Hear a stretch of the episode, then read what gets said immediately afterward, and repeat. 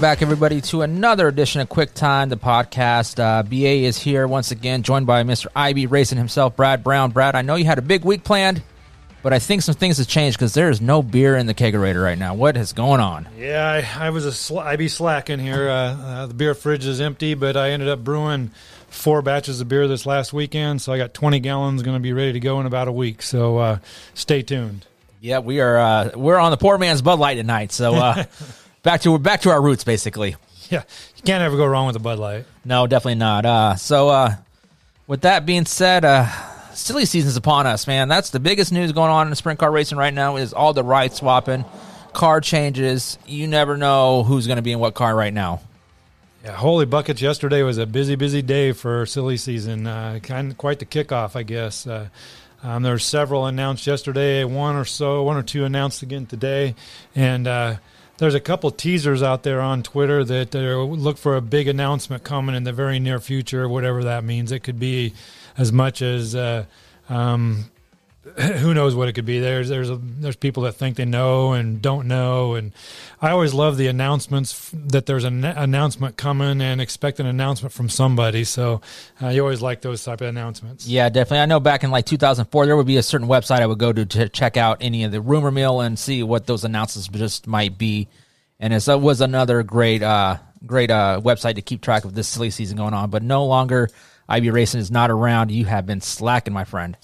Well, it's around. It's just on life support. Uh, it's it's pretty much a stats page anymore.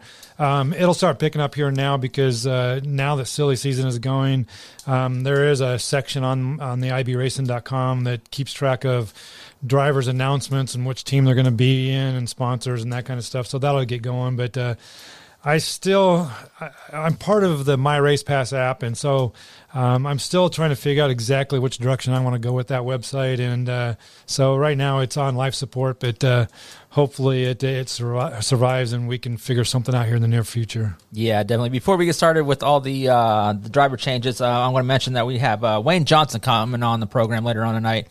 Uh, I'm going to talk about his World Outlaw rookie season, and it's, it's hard to even imagine Wayne Johnson as a rookie. He's been around forever. Yeah, it, it, it's funny that uh, somebody that old with that many years of experience is considered a rookie, but understand why, understand the reasoning behind it. But uh, he's he's got plenty of, of, races and wins in underneath his belt that he's hardly a rookie. But uh, um, we'll talk to him a little bit how his uh, rookie season is going with the Outlaws, and I'm sure it's not what he expected, but it's kind of what he expected, if that makes any sense. Yeah, definitely. And uh, to keep the uh, the local uh, kind of regime going on, I kind of that's what I wanted this podcast to be started with was uh, kind of talk about local racing a little bit, but it's kind of evolved into you know we got our, the national drivers out and whatnot. But uh, Rodney Dowd, former Eagle Raceway 360 tr- track champion, is going to join the program and uh, kind of just. Talk about his career a little bit. Tell us some stories. Hopefully, maybe compare the old NSCA days and kind of with the news that we kind of dropped last week that the uh, Nebraska 360 series might not be around next season. So uh, he's he's been through that before, so maybe we'll get his in, inside take on it a little bit. Yeah, he's good for stories, so I can't wait to uh, listen to this interview and see how it goes because uh, um, he's always Mr. Positive. Uh, he, he he likes to. Um, tell tell good stories and be on the positive side all the time. And I can't wait to hear what he has to say. For sure, for sure. So with that being said, let's roll into the silly season a little bit. Uh, news dropped yesterday that uh, I think the first one was announced that uh, Shane Stewart is going to pilot the Jason Johnson 41 this weekend over at Lakeside Speedway and uh, Lake of the Ozarks. Lake, Lake of the Ozarks, yeah. Because David Gravel has his NASCAR commitments going on. So uh, the first one was uh, Shane Stewart jumping over that uh, JJR 41. Yeah, and there's, I mean, not that it's any of our business or anything, but all year long when Gravel couldn't um, sit in the car, the 41 car, um, Parker Price Miller jumped in that seat. And for whatever reason, he's not going to be in that seat this weekend. Uh, they're going to bring out a, a, number 141. It's going to be a teammate to Shane. Um, and they're going to race that. But uh, for, for whatever reason, they chose to put Shane in. I've got to believe that uh, the reason being is they're leading the owners' points with the Outlaws, and they feel Shane in that seat gives them a better chance to keep the points lead or at least build on the points lead where Parker Price Miller is a little bit less experienced and he may not have the experience or success at either one of those tracks, and Shane Shane does. He's he's proven that he can do well at both of those tracks. So that's that's what I'm assuming is why they put PPM in that or uh, put uh, Shane Stewart in that seat. Yeah, definitely. Shane is one of those drivers that you know he's going to take care of your equipment. He's gonna he's going to get a solid finish out of your stuff. Yep. He, he might not take the same chances that a, a younger cat, kind of like what PPM might do, and uh, he might wad one up, win it or wear it, basically. So uh, we mentioned Parker Price Miller, and it sounds like he is going to be in the uh, 71 car, you know, after this weekend for the remainder of the year. Well, that that is kind of confusing because you know as soon as uh, Jason Johnson Racing posted that about Shane Stewart and Parker Price being a teammate, uh, Indy Race Parts followed that that up with a tweet of their own saying that Parker Price Miller is joining that team for the rest of the year. So, is PPM in the 141 or or is he not? Uh, it's looking like he's going to be in the 141 until after um, uh, the LOS uh, Lake of the Ozarks race, and then he'll be joining the 71P and be a teammate to Shane Stewart uh, in the Indy Racing parts. But uh, well, I guess we'll just have to see. I haven't seen any confirmation either way on that yet. Yeah, definitely the the quickest way to find out and actually factual is just turn a turn tune. Uh, if I could talk this week, tune into Dirt Vision on Friday night from Lakeside Speedway, and you'll find out for sure where uh, what car PPM is going to be in. Yeah. Yep. Uh, the next one that kind of broke was uh, Ian Madsen has been named uh, to replace uh, Zeb Wise in the uh, Sam McGee Motorsports number 11 car. Um, Zeb uh, drove that car in the All Star Tour all year long. He finished third in the uh, All Star points, no wins, three top fives, and he ended up winning the Rookie of the Year. Um, but uh, for whatever reason, those two split, and Ian Madsen is now going to finish out the year on the World of Outlaw Tour in the McGee Motorsports number 11. Yeah, it's definitely uh, that McGee Motorsports. They, I I have, don't think they've traveled much outside the All Star kind of the, the little All Star area. So it's going to be kind of cool to see uh, see a kind of a, a, new car join that World Outlaw Trail. Yeah, and, and Ian's clearly a respectable driver, so I, I, look for good things out of that 11 car. Um, Zeb had some good runs in that car, but uh, very inconsistent. Uh, probably more because of a rookie and less experience. But uh, um, Ian's fast. He's he's driven. Uh, he got out of the 18 car and into the 17 car and did some uh, had some good runs in the 17 car uh, with Josh, Josh Baughman's car, and now he's going to give the 11 a shot and see uh, see how he goes with that. And to continue on to our silly season, a friend of the show, Paul McMahon, he is now out of the 13 Paul Book car. Uh, you mentioned that you might have kind of seen this one coming from earlier this year, but uh, it just sounds like you know it's due to funding, basically. Yeah, Paul uh, um, was interviewed by uh, Jeremy Elliott out of Pennsylvania. That he runs the website SprintCarUnlimited.com, and man, Jeremy does some great stuff. Uh, he he seems to get breaking news and behind the, this this the real truth stories, and and he interview, he just released an interview this afternoon with Paul McMahon, and Paul basically said. Um, the book car can't do it on their own anymore, and they need money. Paul doesn't have money. Paul has a, a helmet bag and a, and a seat. And so uh, they just uh, ended up splitting up, and uh, Paul's going to f- try to find something else for next year. And the Book 13 is supposedly, according to that inter- interview, has has a few drivers that have called him with bringing money or motors or both. And so a new driver is going to be in the 13 car, but Paul's looking at options. He's had a couple of people call him, and he's just going to weigh his options. He's not going to jump at the first opportunity. He's going to kind of wait until the end of the season and see what's out there, and uh, then make a decision. He would really love to run the All Stars again, but uh, he'll just have to see what's out there. Yeah, we definitely uh, mentioned it time and time again on the program that uh, money is the key to this this whole uh, race car deal. And, and it's not a new development. It's been that way for Yeah. many, many years. It, it seems to be more prevalent now than before. But uh, yeah, uh, you usually got a ride if you had a little bit of money in your wallet. Uh, but now it's it's more more than ever. You don't have to be good. You just have to be well funded, and uh, and that takes a fills up a seat. But uh, um, Paul land on his feet. Uh, he's still got some good years left in him. So uh, uh, good luck to Paul. I've always been a fan. Well, not always, but I've been a fan the last eight or ten years of Paul. And when he was on our show a few weeks ago, a month ago, he I thought it was a pretty good, a really good interview. So uh, good luck to Paul. Yeah, definitely. Paul's one of those cats that you know we we talked about it off air. If we had the money to you know fund a sprint car team, it'd be it'd be fun to just have him come along and just go out, you know, drink some beers, tell some stories, and race cars on the weekend. Yeah, because I think it would be a lot of fun uh, if if you came in with the right attitude and didn't tell Paul that he had to win every race and put pressure on him. I, think you could have so much fun just. I, I think in the right situation, Paul's still going to be a very effective driver, and so I agree that we could you could show up at the track and be ready to go, and we could have a lot of fun. He's a fan favorite, super nice guy. Um, I, I would think it would be a lot of fun to have uh, him in your seat. Yeah, it definitely will be a blast, and I think that rounds out the uh, Monday portion of silly season. Not quite. Not quite. Who do I, who I miss? Dom Scelzi is jumping in the Roth 83 car for uh, uh, the rest of the World of Outlaw tour. Yeah, that was announced today. So today's Tuesday. Yeah. Oh, you So- said Monday. Yeah, Okay. so yeah, so that wrapped up the Monday edition of silly season.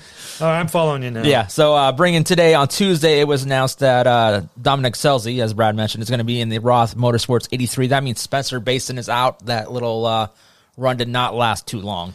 No, that experiment failed. Uh, Spencer, I'm sure, had a lot of pressure and felt a lot of pressure jumping in that 83 car. You you got to win in that car, and uh, he didn't. He was in the B feature, the C feature. He flipped and tore up a car once. Uh, he did not have a good uh, um, debut, or he didn't have, have a good uh, job interview for that car to try to win that ride for next year. So. Uh, Dom Scelzi will be in that car for the rest of the year, and uh, we'll see what happens with the with the '83 car. Yeah, and it was also announced on Wing Nation today. That's where the uh, Dom Selzy one was also announced. We I tried to get Dom on earlier this this week. I messaged him about coming on, and just you know that Wing Nation has a uh, has a name that uh, QuickTime does not have right now. So uh, that being said, uh, Aaron Reutzel is going to be joining Dom with the uh, in an '83, I believe, an '83 junior car for a couple races out in California. Yeah, and and Reutzel's always fast, no matter what car he drives. So that'll be interesting. I know Reutzel's he can win about anything, but uh, I think his the big tracks are more uh, his, his to his liking. And California doesn't have a lot of big tracks, so but he's always fun to watch. So it'll be he'll give that '83 Junior a ride. Yeah, definitely. And uh, mentioning uh, Aaron Reutzel, he is also the uh, 2020 All Star Circuit of Champions point champion. He wrapped that up this weekend over at Fremont Speedway. two time defending champion. Yep, he he won last year as well. Uh, if you want to go with the rumors, rumors that I'm hearing is that he's not going to be in that car anymore after this year. That he's going to be starting his own '87 back up, and uh, he's not going to be a part of the um, Reutzel Baughman team. But uh, we'll see how that plays out. I, I, I I've been hearing that uh, Ian Madsen might be in the 17 on the All Star Tour next year, but uh, there are so many rumors out there, so you, you might want to strap in and hold on tight when the when the silly season um, as it kicked off yesterday. It's going to be full bore. This there's been drivers posting how uh, silly season is going to be crazy this year. So uh, um, we'll uh, IB Racing will try to keep track as as best he can. Yeah, definitely. With all the action winding down on the racetrack, it's definitely picking up on the internet, uh, the rumor mills, the forums, uh, Facebook pages. So it's going to be interesting to see what all uh, how that all unfolds. Yeah, absolutely. And you're going to need a notepad to keep up. That's for sure, or scorecard or whatever. Yeah, definitely. So uh, some race results going on. Uh, no surprise. Uh, World Outlaws, Kyle Larson kicked everybody's ass out in Pennsylvania again. Lucky for the PA posse and uh, sprint cars everywhere. It sounds like Carl Lar- Kyle Larson is going to be running a late model this weekend along with a Silver Crown car.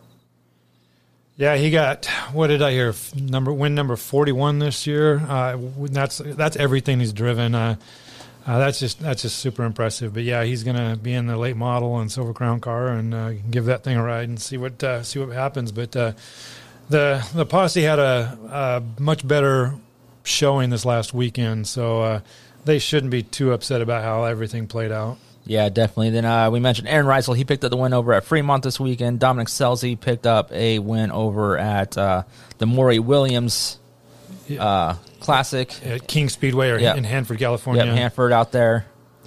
It's kind of funny. Uh, Maury Williams uh, tribute uh, was won by Maury Williams cars on Friday night. Um, Kyle Hirst won on Saturday night. Kyle Hirst won the first race, and then Dom Scelzi won the second race. And if you have a chance, get on Facebook and do a do a search and look for the Kings uh, Kings Speedway race in Hanford. Uh, uh, this the finish for the first feature with Kyle Hirst is, is spectacular. And if if you're gonna, I mean, he, him was coming out of four, and he was up against the wall, and um, Mitch.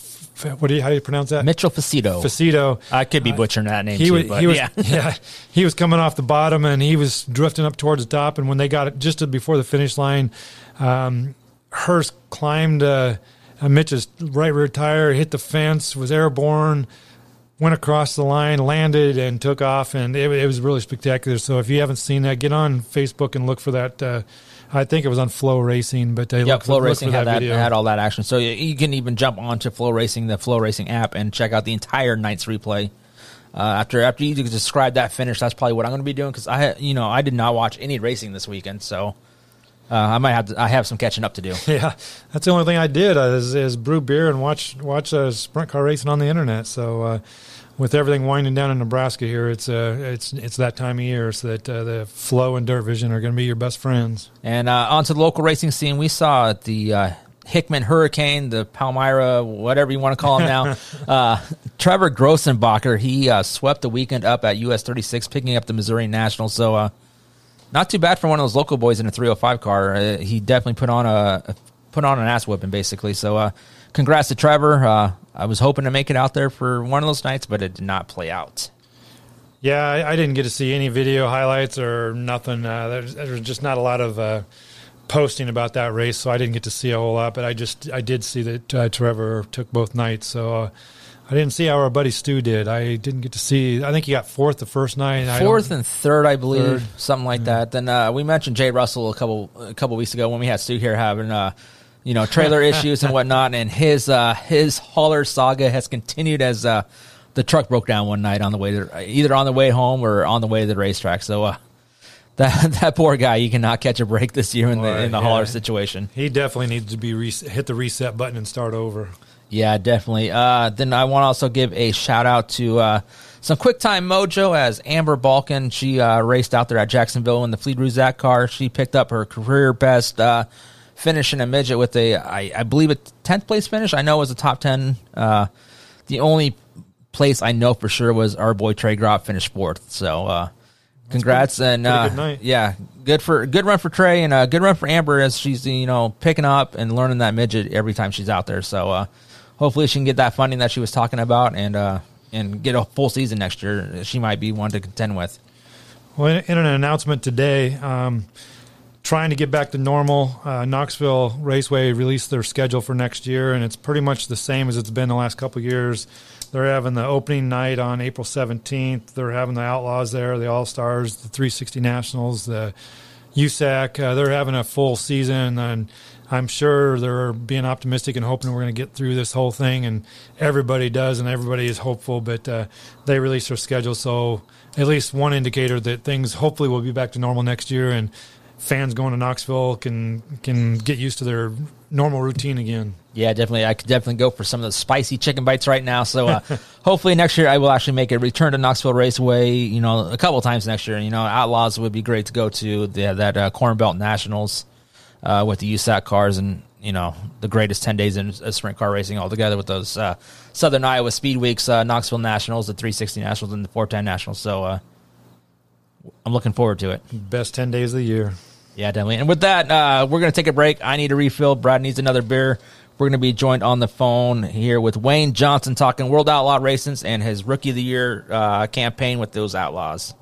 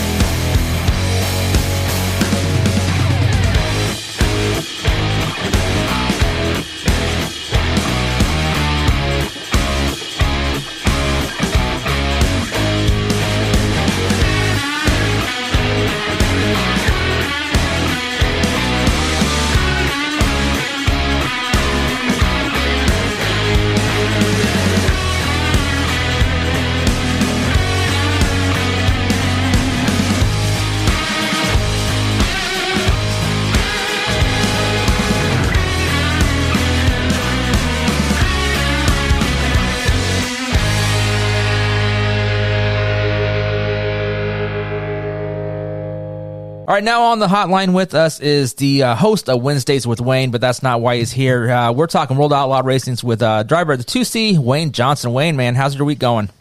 Oh, good, Brandon. Thanks for having me on. Uh, just been busy, busy, busy this week. Uh, long track home from Port Royal and uh, got back late Sunday night from there, and then kind of relaxed a little bit on Monday, but had a trip to Liberal, Kansas today and back. Uh, had some meeting with the boss there today, and uh, thank God for having friends in high places. Actually, got to uh, go on my buddy's jet and back, so it didn't take too long.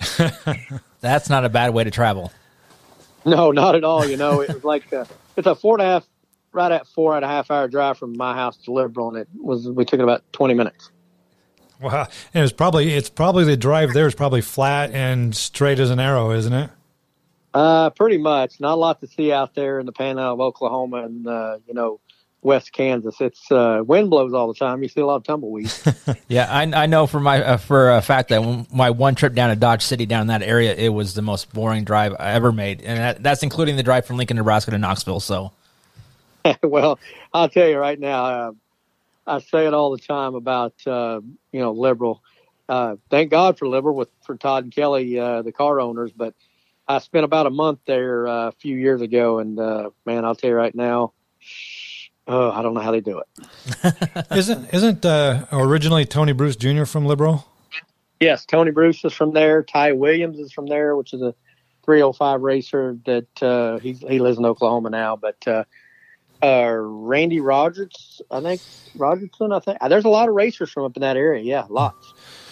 Well, I saw on your Twitter that you drove that marathon ride all the way back from Pennsylvania, and then you took a little nap, and then you just jumped your butt out of bed and went for a, a workout. Uh, um, what got you started in this workout regimen that you've been involved with for like uh, two or three years now, hasn't it?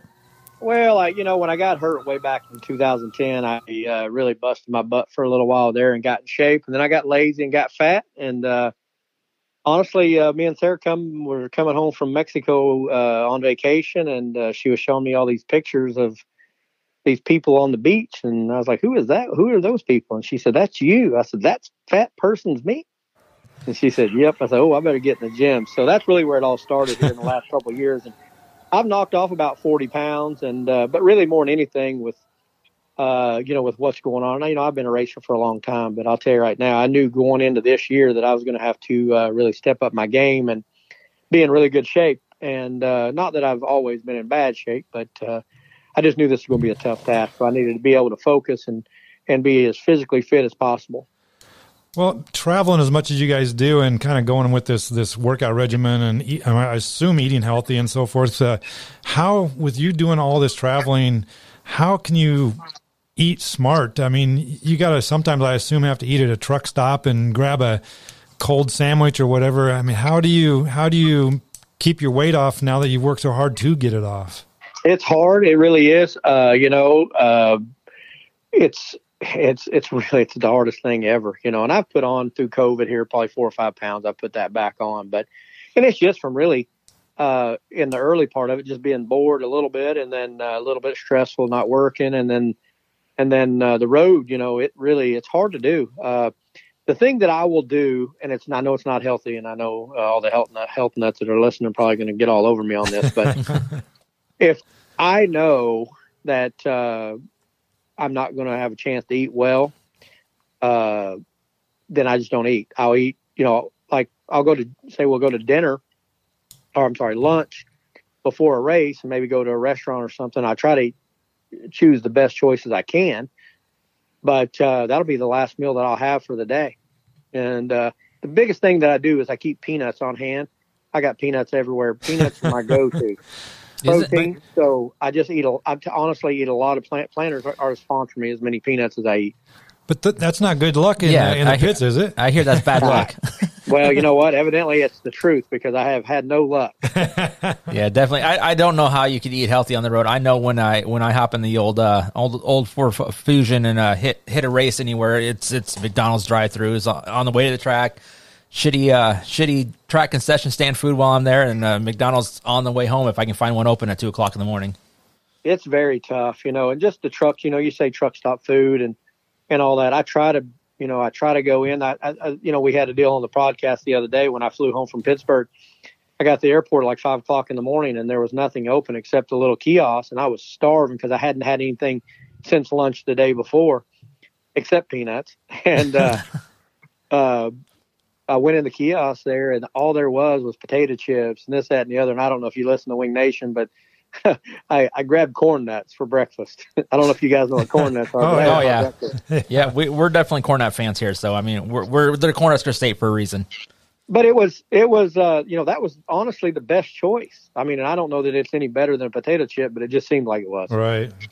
Hey, all you got to do is run that one extra mile, and that that balances it out. So you're all right.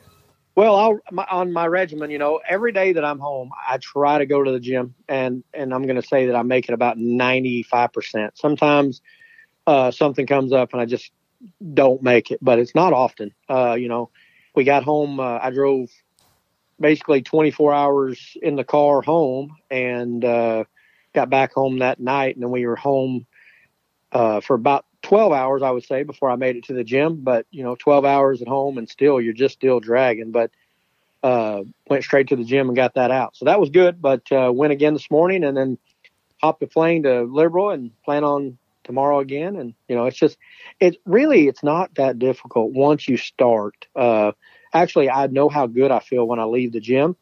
And, uh, it makes my day go by good. It really does. If I don't do it now, I'm sluggish and I don't feel like my day goes good.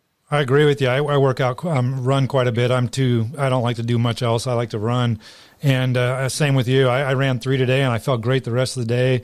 It's so easy to just park it on the couch and not do that, but uh, you know that you're going to benefit from doing it. So, uh, a 30 minute workout is is worth every minute of it. Uh, it kind of balances things out and it give you accomplish something by by doing a workout. So I, I completely understand what you're saying. You guys are making it, me feel like a lazy piece of shit right now. it definitely no, I really I tell you, it really does make me feel well and.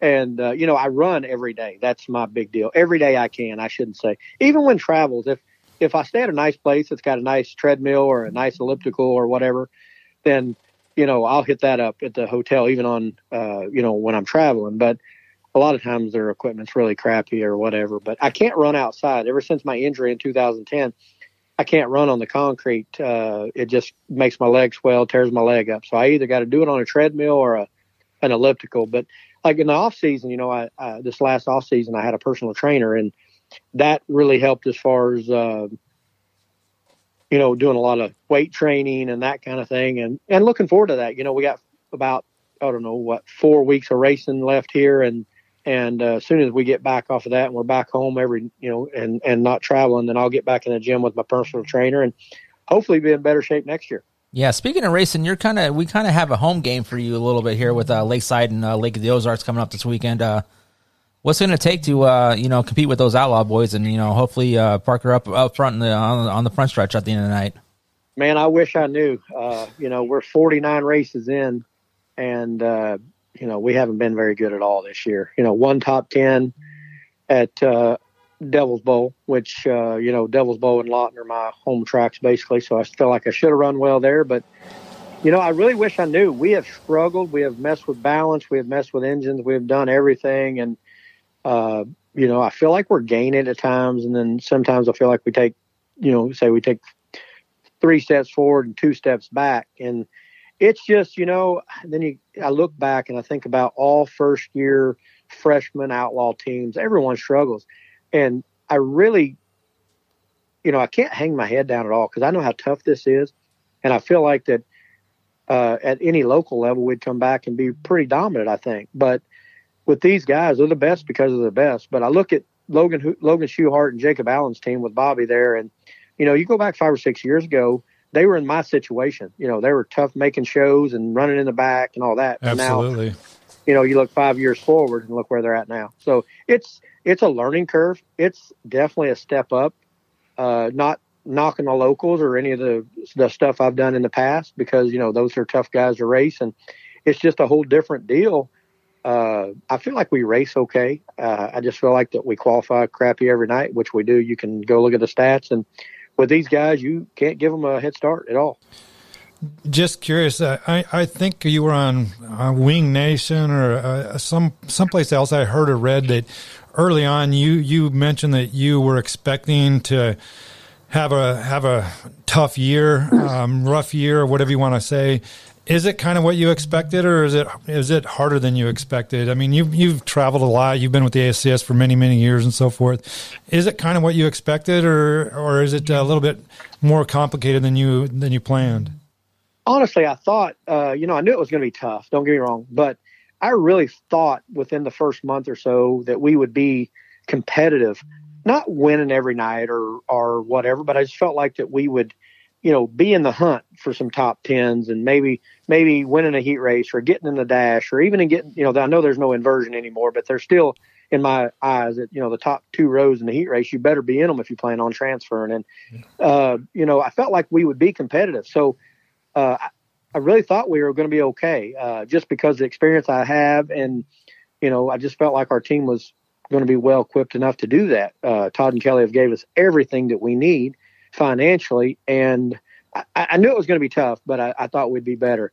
Uh, to, but to answer your question, it's damn tough. It's tougher than I ever dreamt. Uh, you know, these guys go 110% every lap, and you you can never relax. Uh, and you know, it, it's it's it's our qualifying effort, and I know it is because every race that we're in, we normally move forward, and and like I said, you're just not going to give these guys a head start at this level, especially when you're talking about the Outlaws. You know, these guys are are uh, the best because uh, or they wouldn't be doing what they're doing kind of a. am stealing one of Brandon's questions that he's used a couple times here. I'm kind of going to change a little bit, but what would October Wayne Johnson tell December Wayne Johnson? And I mean, I'm talking last December when you were getting ready to do this outlaw tour. What would today's Wayne Johnson tell that guy that he better be ready for that uh, that you weren't quite quite ready for? um, you're saying this my my October today yeah. was telling December of last year. Yeah, before yeah. it started. Yeah. Oh man. Uh, Good question. uh, you know, I wish I knew all the answers because then I think that we could probably put it in the words, but or into even into the team or into the car or whatever. But honestly, uh, my mentality stayed the same as as uh, from December of last year. We just work hard and keep it up, and it'll eventually come. Uh, and I told the guys, and if you go way back into the Wing Nation stuff, back in January when they we announced that we were going to do this, yeah. they asked me what I thought, and I said, you know, I just want to qualify. I know we got to qualify better, and one if we can qualify, then we'll we'll be fine. And we have never done that, so you know we haven't qualified in the top ten all year long. So, uh, or in that in that group of you know 16 if there's four heat races or vice versa or just we haven't qualified and got to start in the first two rows of a heat race yet this year so just with that being said, if you know, with the listeners that, that uh, you have, and and you know, think about we're 50 races in, and I'm a veteran that's done this for a long time, and I haven't started in the first two rows of any heat race in 50 races. So that just goes to show you how tough it really is. Oh, for sure. Yeah, you, you mentioned qualifying there, and I know like when you ran the ASCS stuff, that's all draw stuff based on passing points and whatnot. But what is it that is so hard about qualifying? You know, I wish I could put it on into words. I don't know. I mean, if I knew, I, I would. We've, you know, we've changed engine builders. We've had different mechanics. We've we've done everything, and we just can't figure it out. I don't know. We're just, I honestly, uh, something that I'm trying this week. I just think we're too free. I don't think we're in the track enough when it's early in the night. I don't think we got enough grip. Uh, I don't think we're utilizing our motor. As you know, I think we're spinning a lot because what happens with these cars in in dirty air and behind cars, you got to be free. These cars can't be tight like they could in the years past uh, because they just drive horrible in dirty air. And if you're tight, you're really bad. So these cars are as free as possible. And I just don't think that we're getting to the ground and getting it tightened up enough because we're so gun shy because we've been so tight in the racing. And I think we've kind of surpassed and backed up our qualifying effort because I think early in the year we were qualifying a little better than we are now but we've got our car driving good for the races now, where we didn't have the car driving good And I think we just got to back up and just have two completely different outlooks. We got to qualify good, and then worry about getting the car freed up. Now, do do you mentioned that you know you, you pass cars when you're actually racing? Do we need to put a little rabbit on that racetrack to give you something to chase, or would it, no, you think that would think help? That actually, I don't really think that's the issue. You know, back racing with ASCS, you have to pass cars every lap that you can, and and uh, you know this deal is so much harder to pass cars, and it's just because I shouldn't say it this way, but in the 360 ranks, the uh, from the A cars to the B cars to the C cars it's a little more diverse. You know, there's more of them. And at this level, there's not a lot of B's and C's and D's or however you want to say that. So it's just harder to pass. And, you know, when you don't qualify good, you're starting behind those cars. But, and I think part of the qualifying effort for us, for us is I've raced ASs for so long, you know, for the last 12 years or whatever you want to say without qualifying that I'm out of practice because like when I ran Knoxville – you know, uh, a few years back, uh, you know, we qualified every week and I qualified well and did and raced well, but just out of just out of practice, I guess you could say. I can only imagine what you're going through. I mean, you got to. If I was in your situation, I think that I would be questioning every little detail. And how do you avoid feeling like you're just chasing your tail instead of? Do you make big swings changes, or do you make little adjustments here and there. I mean, I wouldn't have any idea. I mean, I've been a fan for my whole life, but I I don't know much about the technical aspect of racing. I mean, if you finish you finish fifth and you started tenth, I call that a pretty good night. So I don't know the the ins and outs of the mechanical aspect. So how do what do you do on a night to try to find that little speed that to help you just keep improving? I mean, it's got to be frustrating to a certain extent, anyway. Well, it is, you know, and we haven't tested a lot this year, and I feel like that's something that we've missed. We should went and done some testing and this, that, and the other. But you know, on a race night, if you really think about it, there's not a lot of track time. Right. Uh, so you know, you're always making adjustments. Well, with this deal, uh, you're always moving to a next to the next racetrack. So when you feel like you learned something, you you keep really good notes, and hopefully, when you go back, you learned it and you thought, okay, well, we did that here last time, that didn't work, or this worked, and we you know we try to improve that away and I think we have. I mean, there's definitely times that we've we've showed some speed and we've showed that uh, you know we can compete or whatever. But uh, as far as you know, keeping my the morale up with the team, it's tough. You know, these guys want to win. You know, I want to win, and uh, that's been a big part of it. I'm not gonna lie that uh, you know your guys start to doubt you. You know, they're doubting me, and I'm doubting them, and you know, there's frustrations and arguments and uh, it's you know that's a big big part of this uh, traveling circus, if you want to say that. You know the guys on the road are married; they just don't know it. And you know they eat together, they sleep together, uh, they work together, they play together, they fight together. I mean, it's it's it's it's really that's the aspect of, of, of a World of Outlaw team. I would say is you have to have guys that can get along and work together and uh, believe in each other. And I feel like that, uh, you know, we've lost that a little bit at times, and then we've had to regroup that back up. And uh, you know, I hired Rob Hart about eight weeks ago to come in and try to help us. And and uh, Rob's last night was at Port Royal. Uh, I appreciate Rob coming along and helping me, and I think we've learned a lot from him. Uh, but you know, we had talked about this when we started our adventure together that until you know we wanted to work together until we felt like it maybe wasn't working anymore. And so at Port Royal, we decided that uh, it was time to go our separate ways. So now it's back to me and John and Slip, and uh, back for me. And you know I haven't been traveling with the team, so uh, so it's back to me traveling in the rig and and uh, these last five races. Hopefully uh, we can gain some stuff. I feel like Rob gave us a lot of knowledge and a lot of things to work on and try and and uh, this, that, and the other. So uh, hopefully I can implement it and uh, make something happen at the end of the year and finish finish strong here at the end of the year and and uh, you know have something to build on over the winter uh, coming into next season. Yeah, you mentioned earlier that uh, you know if you look back at like the shark racing team, how they were you know they struggled when they first started, and you know five years later they you know they're running up front constantly. Did you guys go into this with like a five year plan or two year plan or anything like that? I know you, you I know you uh, kind of announced earlier that you're coming back for a sophomore season, but did you guys have like a uh, like a long term plan with this outlaw deal, or is it just kind of fly by your seat and go? No, we really didn't have a plan at all, to be honest. You know, there's a phone call one day. Uh, I want to say early, early. I don't remember if it was the. I don't remember when we announced or anything. Now it's been so long ago, but it was just a phone call from the car owner and said, you know, sell all those 360s.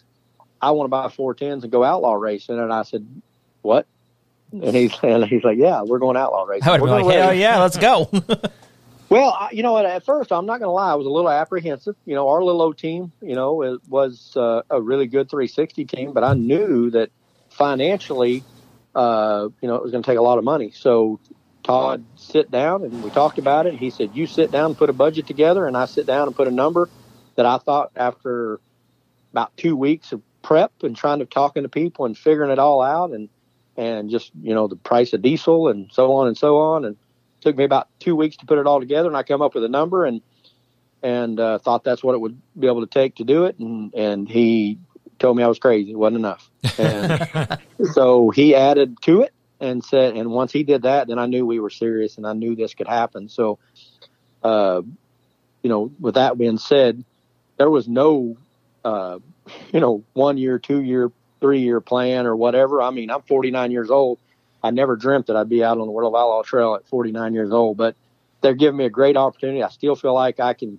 get the job done. I feel like that, uh, you know, do I feel like we can win a championship? I don't know that our team's uh, that caliber of team, but I feel like that we can be competitive and when every all the stars align, we can win some races. You know, even if it's just one or shit. At this point, I'd like to just win a heat race. So, uh, you know, but it's just really cool that Todd believes in me enough to give me this opportunity, and he's always wanted to have an outlaw team. And and who knows, you know, uh, we like I said, we don't have. There's no five year plan. We know that we're coming back for our sophomore season, but uh, you know, with the right uh, sponsor, uh, maybe a right uh, opportunity with a young driver, uh, that I wouldn't step away and be the crew chief and put someone in the car and and uh, try to make this a uh, you know a longer program because honestly, I mean, uh, you know, like I said, I'm 49 years old and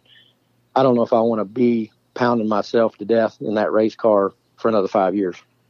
Yeah, definitely. We we kind of mentioned earlier also. Uh, you you started that podcast Wednesdays with Wayne. Uh, kind of what was the uh, mentality? Uh, we're switching gears here, obviously.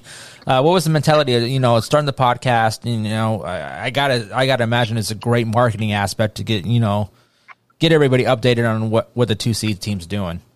Well, honestly, uh, my girlfriend Sarah is she is Wednesdays with Wayne. To be honest, she has done all of the marketing. She's done all of this stuff with apparel and uh, just. I don't know anything about a podcast. You know, We I don't know- either. I mean, um, I don't. I mean, honestly, until she started this podcast, I really didn't know what a podcast was. I'm not gonna lie. Uh, but she said, "Listen, we need to market. You know, if we're going to be on the road, World of Outlaws, we got to market." And I, you know, my in my day, marketing was what for what I did for a living. Marketing was what you could do on the racetrack. That was performance, and that's what sold T-shirts and so on and so on. You know, however that worked. Well, with this day and age, with technology and and uh, uh, internet and social media and all the stuff that goes on, there's a lot more to it.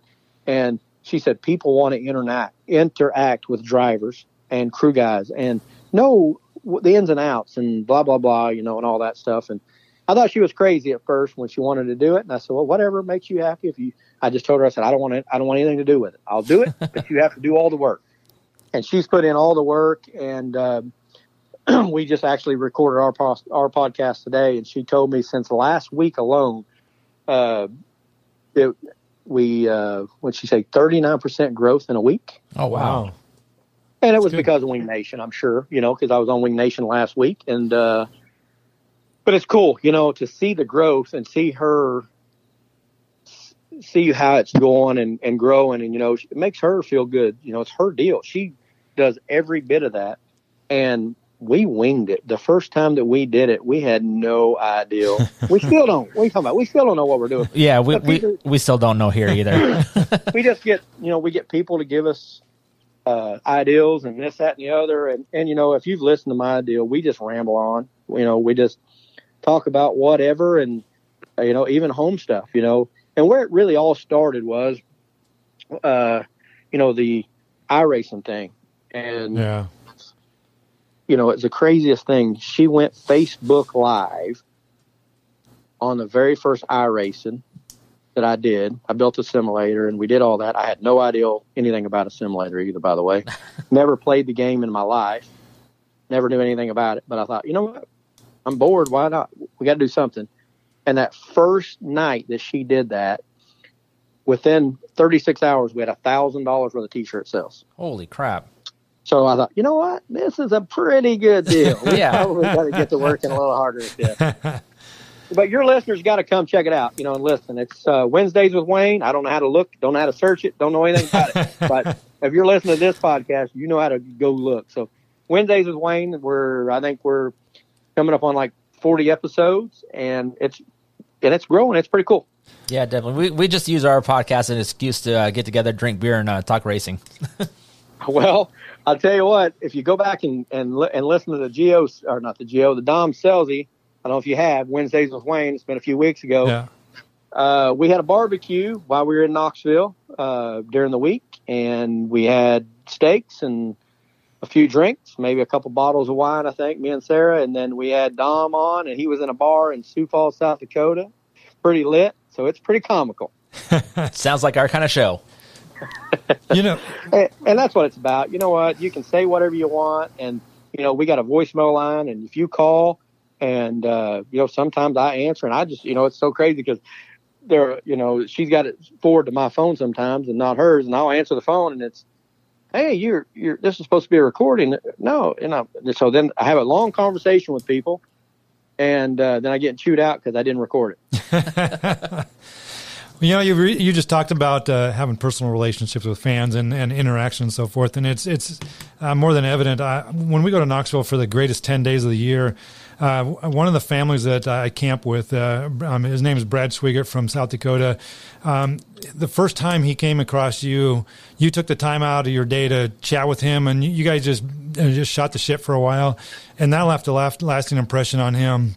And now he's a huge Wayne Johnson fan, and he he searches you out every time he, he gets to Knoxville, and just to talk to you and get an autograph and stuff. So it's something that simple that that you do that makes a lasting impression on fans. Um, he he had a similar situation or or inter- interaction with a um, a different driver, and it turned out really poorly. And now he absolutely can't stand that other driver. And I'm not going to say who that driver is, but it's something as simple as what you did and said hi um, said hi to him and just shot the breeze with him for a little bit, and now he's you want a fan for for life with this guy, and so it's it it's just the little things that uh, make a big difference, I think. Well, I try to do my best with that, and I'm gonna I gotta lie. There's times that it's tough, uh, just because you're stressed out, you're not running well, and I'm defending the guy, whoever it was that maybe uh, just had nothing. You, to you wouldn't with defend him that if you knew who he was. Well, I'm it's just got to be Sammy times- Swindell. there's times that you know, honestly, that we just uh, would rather be left alone. I mean, Oh, I'm not for gonna sure. lie. And but for the most part, I'm a fan. You know, I remember growing up and going to these races. Steve Kinser was my hero, and as a grown man, I still get giddy when I get to visit with him, and we're buddies. You know what I mean? I'm I still get giddy because you know, growing up, that was my idol, and to have a beer or have a vodka on his level because he's a vodka guy, but you know, those. I, I mean, just to sit and talk to him is, is I get giddy. I mean, sometimes I'm, I stutter and I don't even know what to say to him. You know what I mean?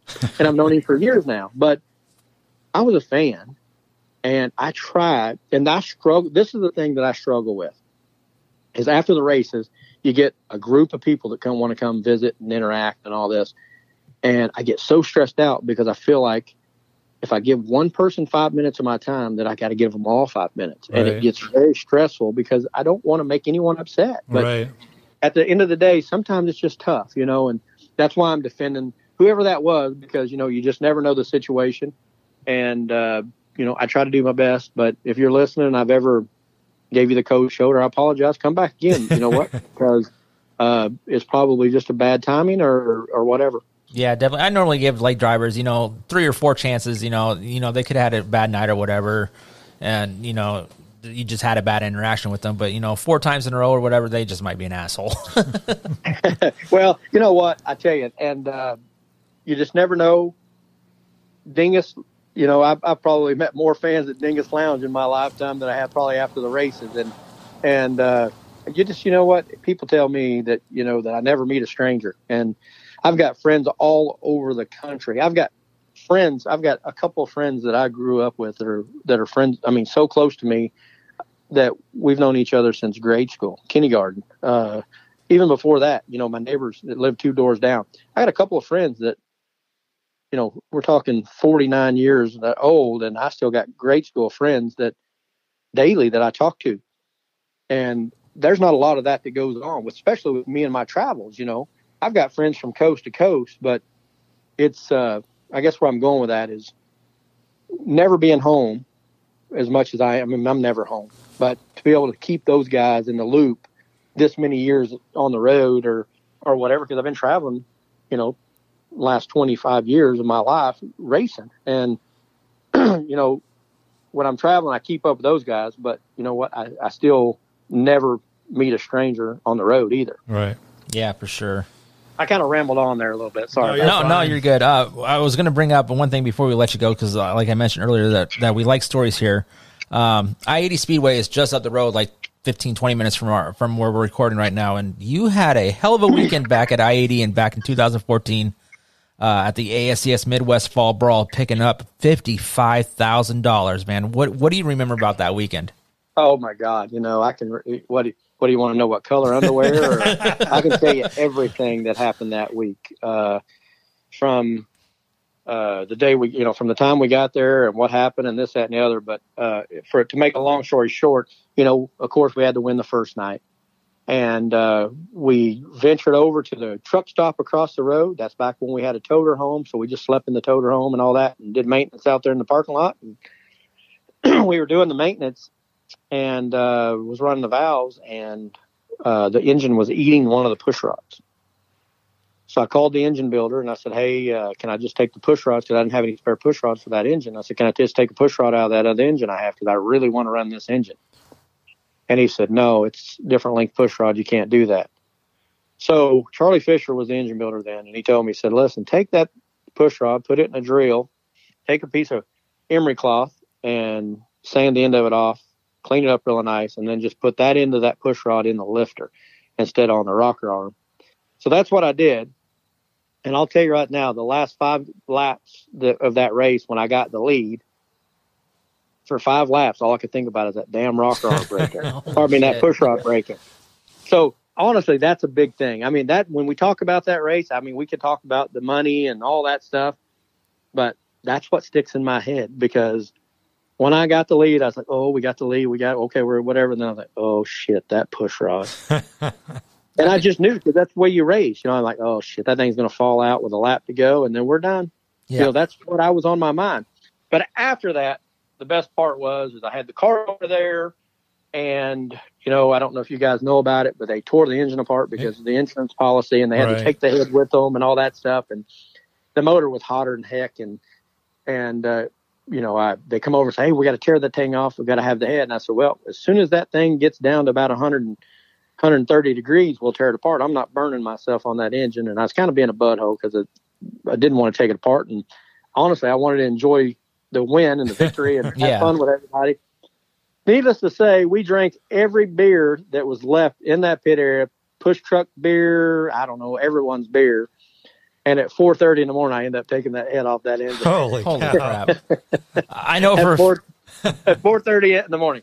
Yeah, I know for a fact that you probably had a lot of push truck beers because uh, uh, push truck Mike, he's one of our good friends here, and he always has a cooler stocked with probably three or four cases on big races. So I, I, am sure you drank a lot of push truck beer. Yeah, we did. We we actually probably didn't roll out of there until three or four o'clock the the next afternoon before anybody felt well enough to go to head home.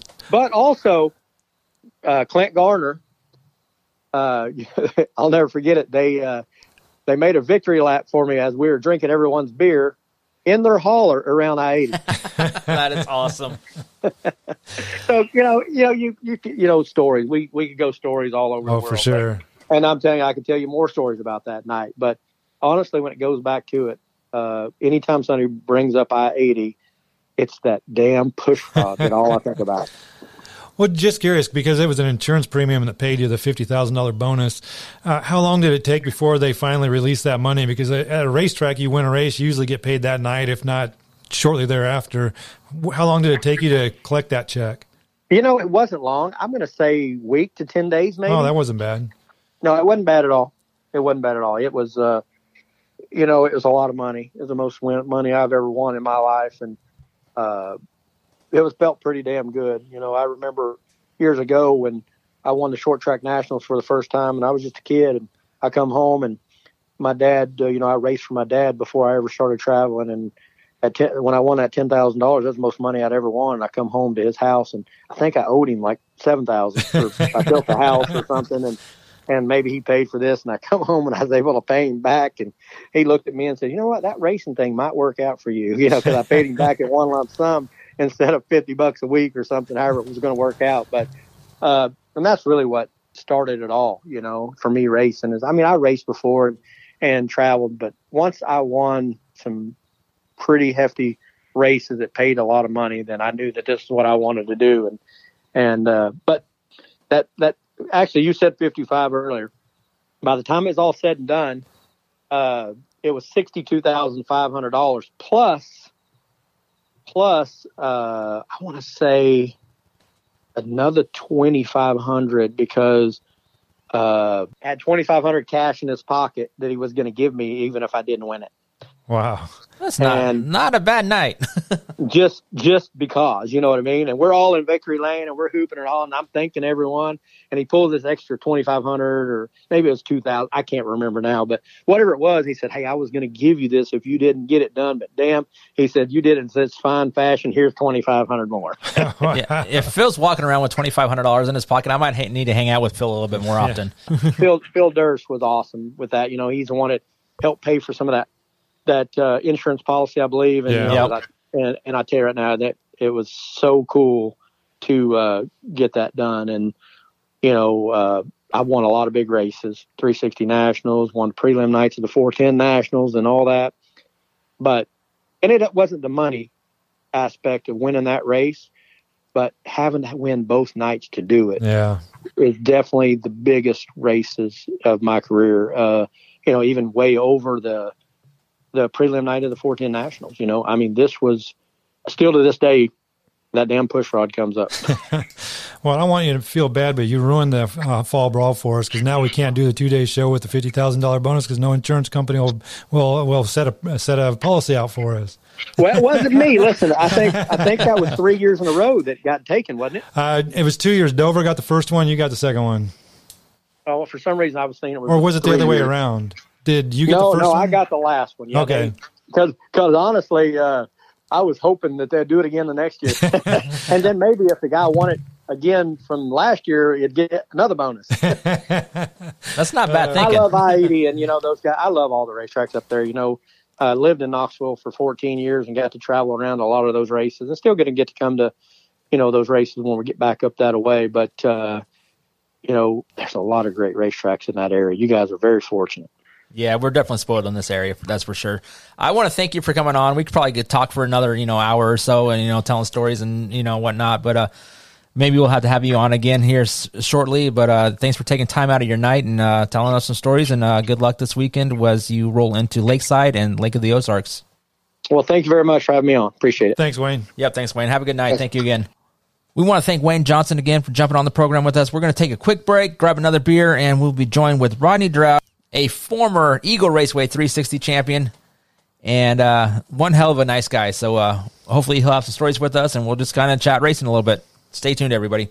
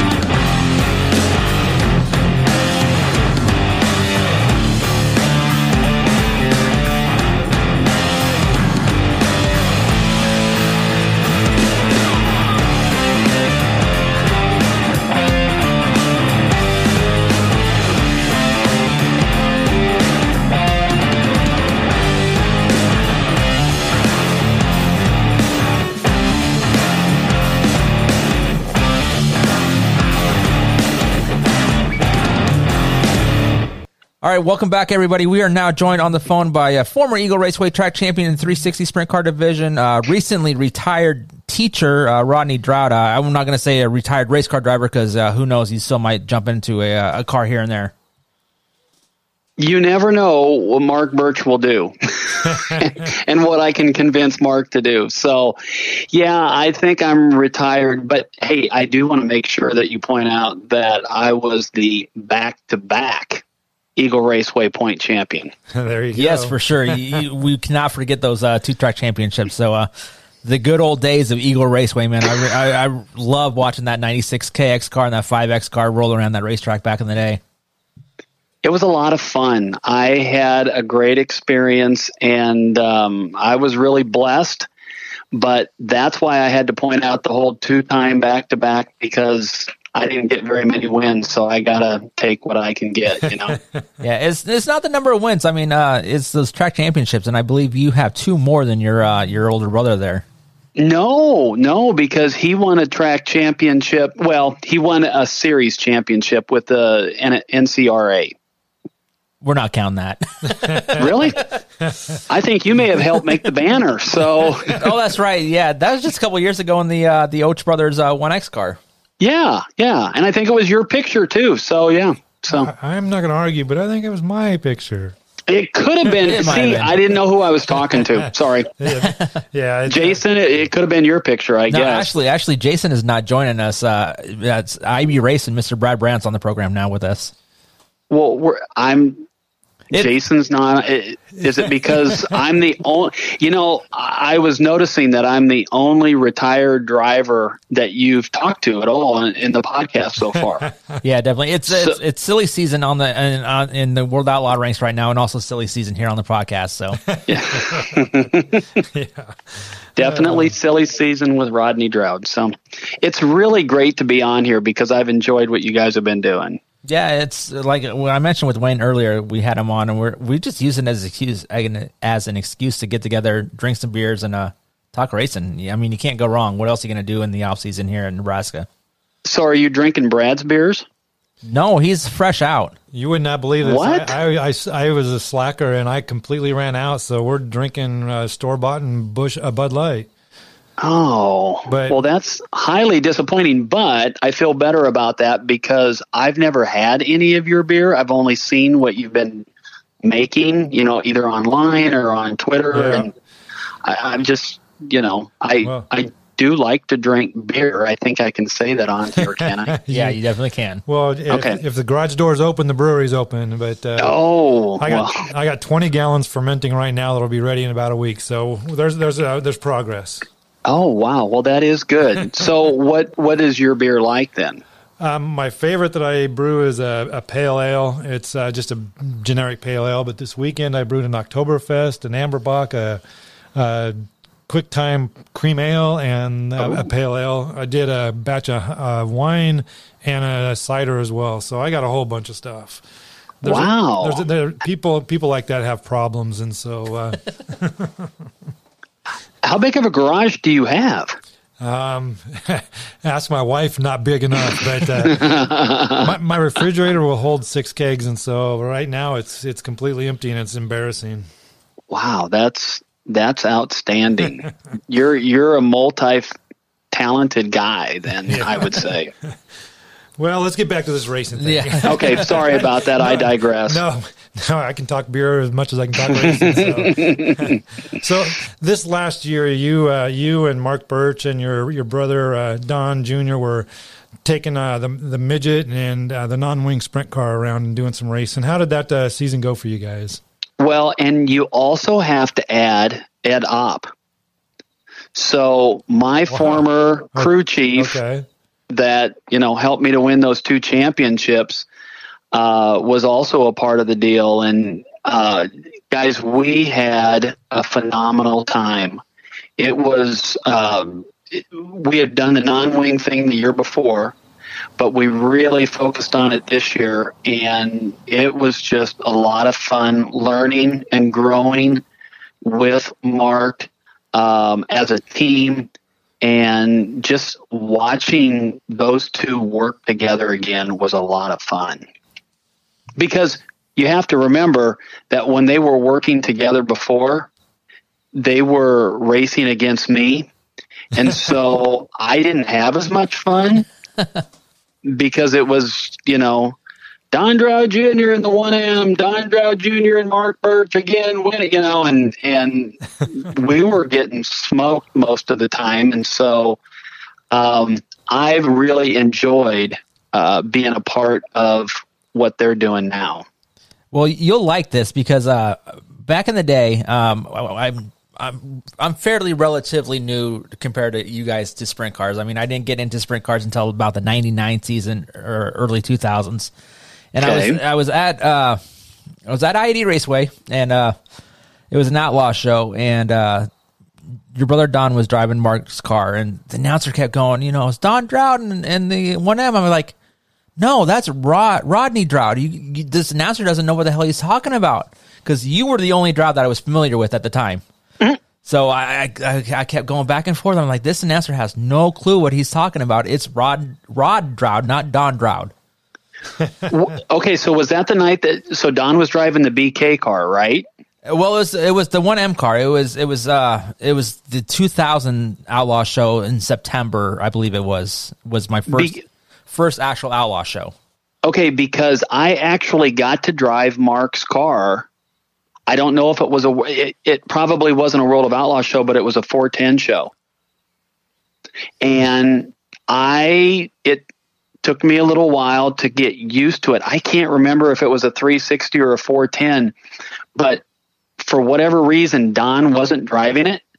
And so Mark let me drive his car, but I had to wear Ed Opp's driving suit because they had gone on a I don't know if it was a, a CS or they were they went to Missouri and raced um, Mark and then uh, I believe it was Ed and Jeff Bogue and Todd Debnich and so they took two race cars down to race down there. And so Ed had his driving suit, so I had to wear Don's helmet, Ed's driving suit, and uh, I got to drive Mark's car. And I was, I don't remember anything about the heat race, but uh, I lined up for the feature and I started in the back. And I remember passing Ray Lipsey with a 360 motor, and Ray was in a 410. now, was that the highlight of your career right there? oh, no. Uh, I could tell you about the highlight. But anyway, they had a red flag, and this is when they used to have open red flags. And Mark came down and he's like, um, You're not supposed to be on the track. And I said, What? And he goes, Yeah, we didn't qualify for the feature. What? but we had somehow, you know, lined up and they didn't notice me, I suppose, because I was starting last or next to last. And uh, so I had just passed Ray, which was huge in my mind, and found out that I was not supposed to be out there. So I got DQ'd and they pushed me into the pits. But it was just it was it was wow. it was my first it was my first uh, go around in Mark's car, and uh, oh my gosh, I felt like a, a rock star that night. That's awesome. Oh, so how about how many years did you drive a sprint car? How many uh, around this area? I raced almost weekly for 19 years. 19 was that yeah. was some of that at Midwest Speedway or was it pretty much Eagle and then around? just I I got to race the last year that Eagle or that Midwest was open. Okay. Okay. Wow, that's that's that's funny. That's that's amazing that you could make it on the track and get half the race in before somebody realized that you weren't even supposed to be in that race. Well, now I can't say that it was half, Brad. okay. Uh, it may have only been like three or four laps. All I know is that I passed Ray Lipsey. I'm thinking to myself, "Oh my goodness, what did I just do?" And then they, you know, they throw the red and whatever. that's too funny. Yeah, it kind of ticked me off. But anyway. so, um, getting back to years, well, here, here's a question for you. Um, it doesn't look like the 360s are going to survive another year here. Uh, Dennis uh, Parker has, has left the Nebraska 360 um, Sprint Series as the race director. And unless somebody steps up and takes that role over, uh, it, it, looks like that basically 360s are dead in Nebraska. Um, you you played a big role in in its existence over the last 19, 20 years. What are your feelings uh, about this whole thing? I mean, it's just it's for me, it's sad to see it slip away, even though we've seen it slipping away over the last couple years. Car counts have been going down and so forth. But uh, it just it's really um, sad for me to see that uh, 360s may not be around next year. It honestly it hurts my heart because this truly was something that began in Nebraska. Yep. And it had so much strength, even during the times where maybe the numbers were waning a little bit. But I just, I've had several conversations with Dennis, and I know what it took, the the work that it took to do such a thing. And I, what he did was just incredibly commendable right. because of the fact that it did it, it got harder. And Brett, I can't explain in my mind why it got harder because there were plenty of 360s out there. Um, I just think that the 305s were easier for the guys to do. And I, I, got a chance to drive Jeff Bogue's 305, and so I'm not saying it's easier to drive them. I'm just saying, like I talked to Tyler Drueke one night when I was out there, and he said, you know, I, I wish that I was racing the 360s, but this thing is it's so much cheaper, and uh, I can run you know the same motor and not have to spend the money or the rebuilds and I'm I'm winning more. Right. And so um it you know, it always used to be I was a mini sprint I mean not me, but I saw so many mini sprint drivers go from mini sprints to 360s and then some would go on 410s. And in this case, it was mini sprints to 305s. And a lot of those 305s guys weren't moving up to the 360s, and a lot of the 360 guys were moving down to the 305s. Right. And I, I've been out to Eagle as a fan, uh, and I've, like I said, I've I've gotten a chance to drive uh, Jeff's Jeff and Jay's uh, 305, but um, the racing is good. It, it's just, you know, it's it's a little bit different, and so because there isn't a huge difference. Guys could race 305s and and really get their fill of racing, and it not you know right. be bad because they're not racing 360s instead. Right. Well, I've I've never kept it a secret my feelings on 305s. I mean, I I don't dislike them, uh, but I, I, prefer the 360s. But I, I mean, everybody loves the 410s. But I just have yet to adopt the 305s. I I will eventually. I'll probably be forced to eventually. Yeah, you're going to be forced to. Yeah, yeah.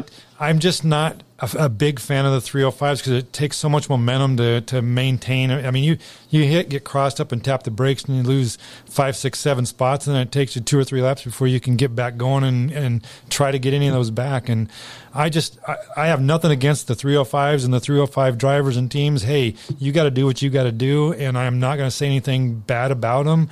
Uh, some people I've read on the internet how they they really cut them down and so forth, and that's not that's not what I'm here to do. I don't I have nothing bad to say about them.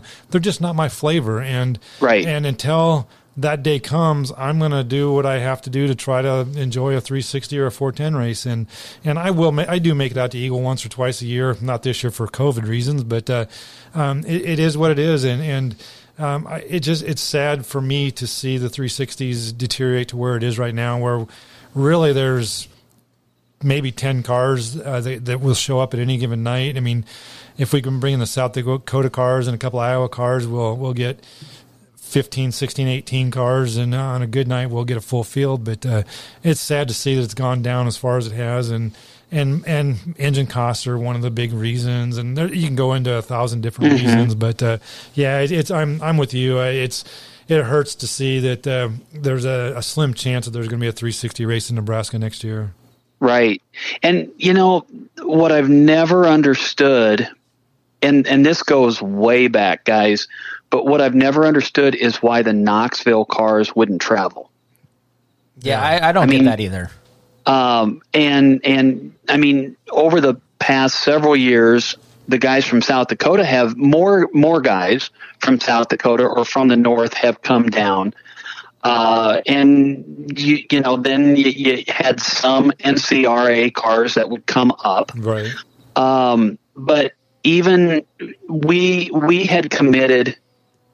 Um, Mark Birch Motorsports had committed to that Midwest Wingless Racing Association.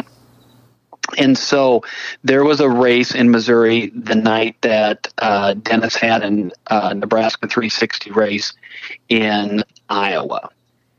And I was like, oh my gosh, Dennis, why are you running this on a Saturday night?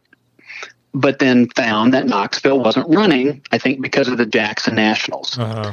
And I thought, oh, praise God, because I really wanted to take our 360 there, but I also understood our commitment to that non-wing uh, racing association or the Midwest race Midwest non well whatever the non-wing race. Yes, thank you. The M M W R A or something. Okay, anyway, I'm killing it.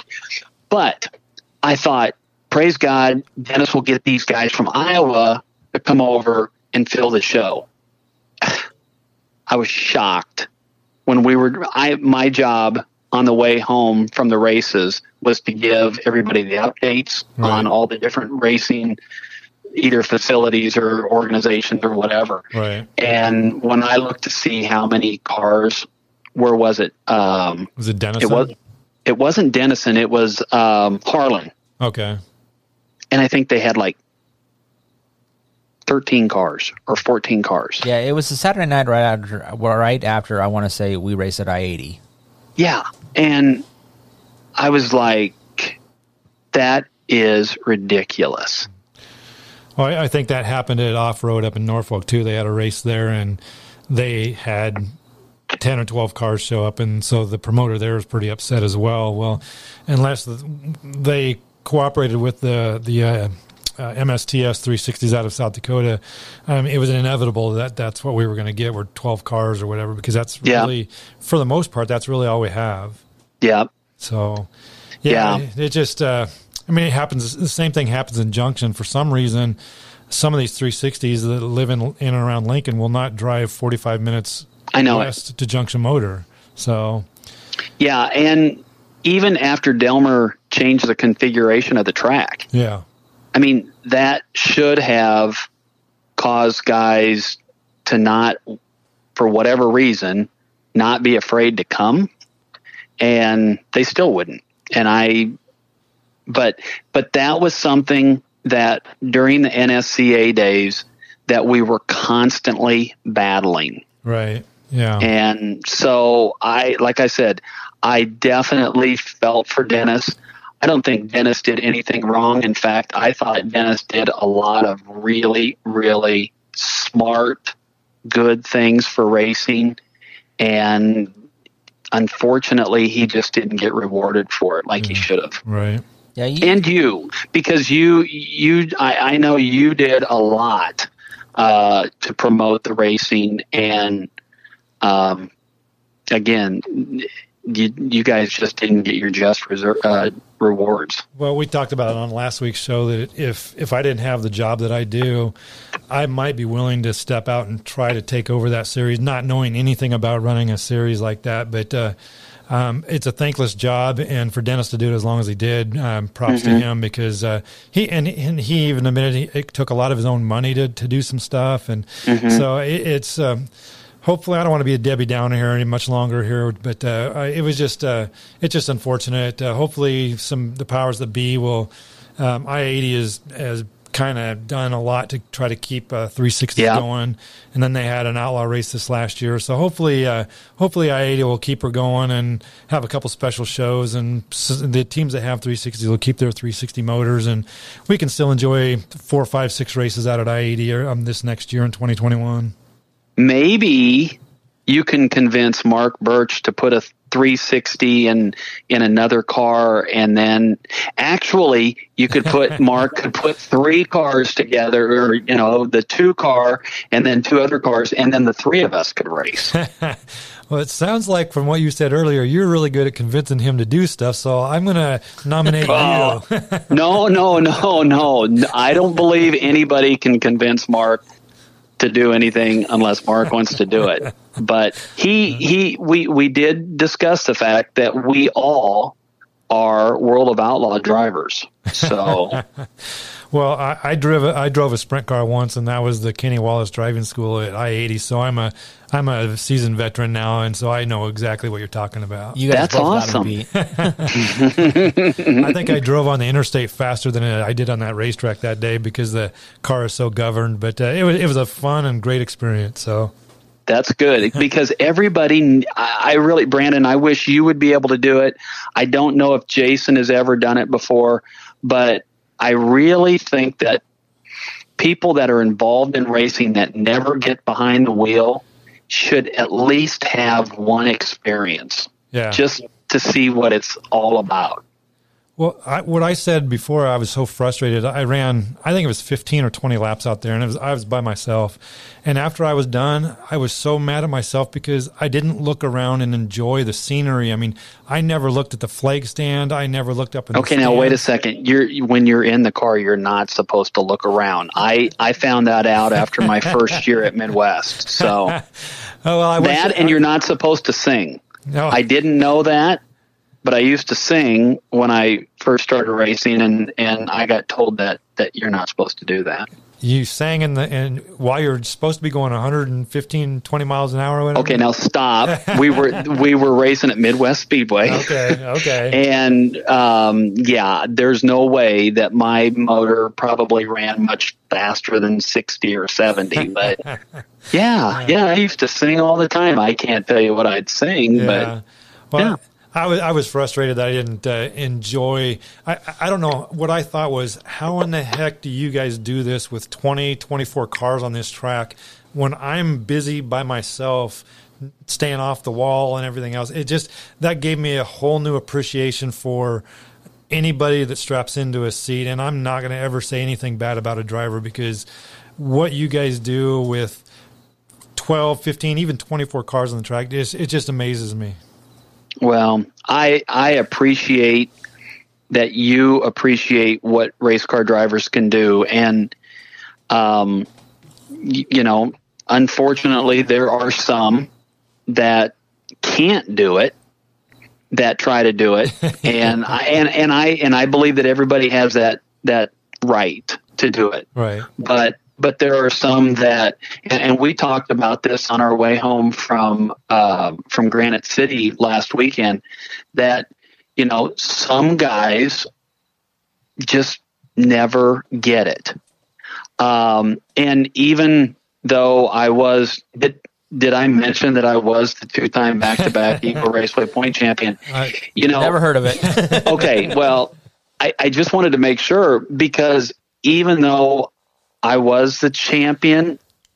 Guys, I never I never got close to what my brother was able to do as a driver.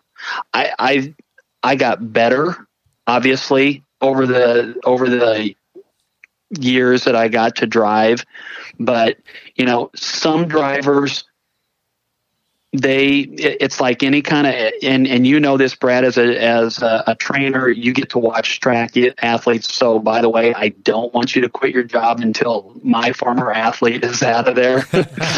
Uh, but um, we're working on him right now so we're he's good. good. Good. Uh, but uh, you know some drivers plateau after two or three years and then they race for 10 right and they never get any better the last seven years. And um, I was blessed to experience a lot of different drive, or I mean, excuse me, a lot of different cars. And I worked with several different crew chiefs. And I, I mean, I was blessed that I was able to get better as my my career went along. And now Jeff can tell you that when I drove that 305, I, I certainly didn't do him or his or Jay uh, that I didn't do their car a lot of justice in the four times, four or five times that I got to drive for them. But um, toward the end of my my real career, um, I got better. But there are some, like everybody's been talking about, like Kyle Larson, and then there are some that never get it. Yeah, I couldn't and so, more. So you know, when you say you just you you know are are um, amazed by what drivers can do, some unfortunately never figure it out. Yeah, and that that's that's too bad. But like I said, that's the same way with with all athletes. Some athletes just are given so many, you know, so much skill and and that's all the better they're ever going to get. Yeah. Now I don't know if you're going to remember this, but uh, like I said earlier, that I'm I'm relatively new to sprint cars compared to er- everybody else on the show. Um, back in the day, I wanted to get into racing. I just didn't, I didn't know how to. I mm-hmm. whether whether it be you know driving a car, working on a car, doing a, doing what I do now. But I found your email address. I don't know if it was on like on the NSCA webpage or if it was on Dirt Drivers back back in the day when that website was going going strong. Yeah. But I, I just got a wild hair, and I sent I sent you an email email saying, "Hey, you know, I really like racing. I just don't know how to get into it. Um, you know, I would like the chance to drive a car. I don't know. I don't know anybody in the racing industry or in in the industry or in the game or whatever." And you came back and said, "You know, just try to get your foot in the door. You know, work. See if you can join a, a, a car and work on the car a little bit." Um, I kind of took your advice a little bit, but I took it in a different way. I, you know, I picked up a camera, started mm-hmm. taking pictures and whatnot. But uh, you were the, one of the guys that actually reached out and gave some advice on how somebody could get into into, into racing, other than just a fan aspect. Well, it was something that that was all I wanted to do when I was growing up. And you know, some people hunt and some people camp and and some people drink. And uh, I was just blessed that I really loved what my dad did, and my dad did a phenomenal job of fostering that for Don and I with motorcycles when he owned Joshua Motorsports and uh, so we would get to ride with my dad and his friends and and and then that led to don getting a, a stock car and and i was helping. And and that was that was something that was incredibly huge for us as boys to be able to in you know engage in that kind of thing by working on the car, going to the races, being in the pits, and and so that that was my dream to be a race car driver, and um, it took a lot longer than I wanted because I had to go to college. I mean, I, I was the first one in our family to go to college, and so I had to wait until I got out of it. And then once I graduated, then I bought the the um, car that my dad won the 1984 point championship with, and that's how I started. And so I, because of my passion for it, whenever people like you would reach out, I mean, I just wanted to be that guy that would encourage someone to get into it because of how much I wanted to get into it and how I had been blessed by it. And I knew that other people, I knew that other people didn't have what I had. And so, um, you know, you think about Dale Jr., or you think about Kyle Petty, or you think about Davey Allison, or or Kraig Kinser or I mean you know any anyone that had had a famous father my dad was famous to me but I knew that not everybody had that luxury and so if I could do anything to further the sport which goes back to what you were talking about earlier, Brad, I mean, I had no idea that I would someday become the president of the NSCA, but I knew that I loved the sport and I wanted the sport to be big wherever I was at. Well, I'll I'll go back a many many many years and my first running uh, run in with the, the family. Mm-hmm. Uh, it was I don't even know. Sorry. How, no, Do no. I need to apologize right now? Uh, absolutely not. We, I, I, probably need to apologize for wasting your time. But um, you guys were selling a go kart, a midget, something. You guys were selling. I don't even know what it. I don't remember what it was. But uh, we were in town to visit some cousins, and then um, my family, my dad, brothers, went out to your guys' place to look at whatever you guys were selling. And at the time, you guys had a little track out back on the family estate. Do you guys still have that? Oh yeah. Okay. Well, well, we were looking to buy this thing. We were dreaming that we were going to be race car drivers at some point, and so we went out there and looked at it. And I don't remember if it was you or Junior or somebody took it out for a couple laps and spin it uh, to uh, show us what what the car had. And we left going, "Oh, this is we're going to buy this thing." We were really excited about it, and and and of course we never did buy it, but uh, it was so cool. We went out there and we saw somebody in their backyard has a racetrack with all these race cars in the garage and stuff and it was so cool and and you guys were really nice about showing us what you had to offer. And and we we I, I don't know. I mean it, I I couldn't afford anything. Shoot I think I was in junior high. So um, it, we were kidding ourselves but it was it was cool to go out there and spend a little bit of time with you guys and see your passion for the sport because there were race cars everywhere. I think I even think there were some motorcycles in there but to, to watch you guys tear around your backyard in, in a little racetrack was really cool.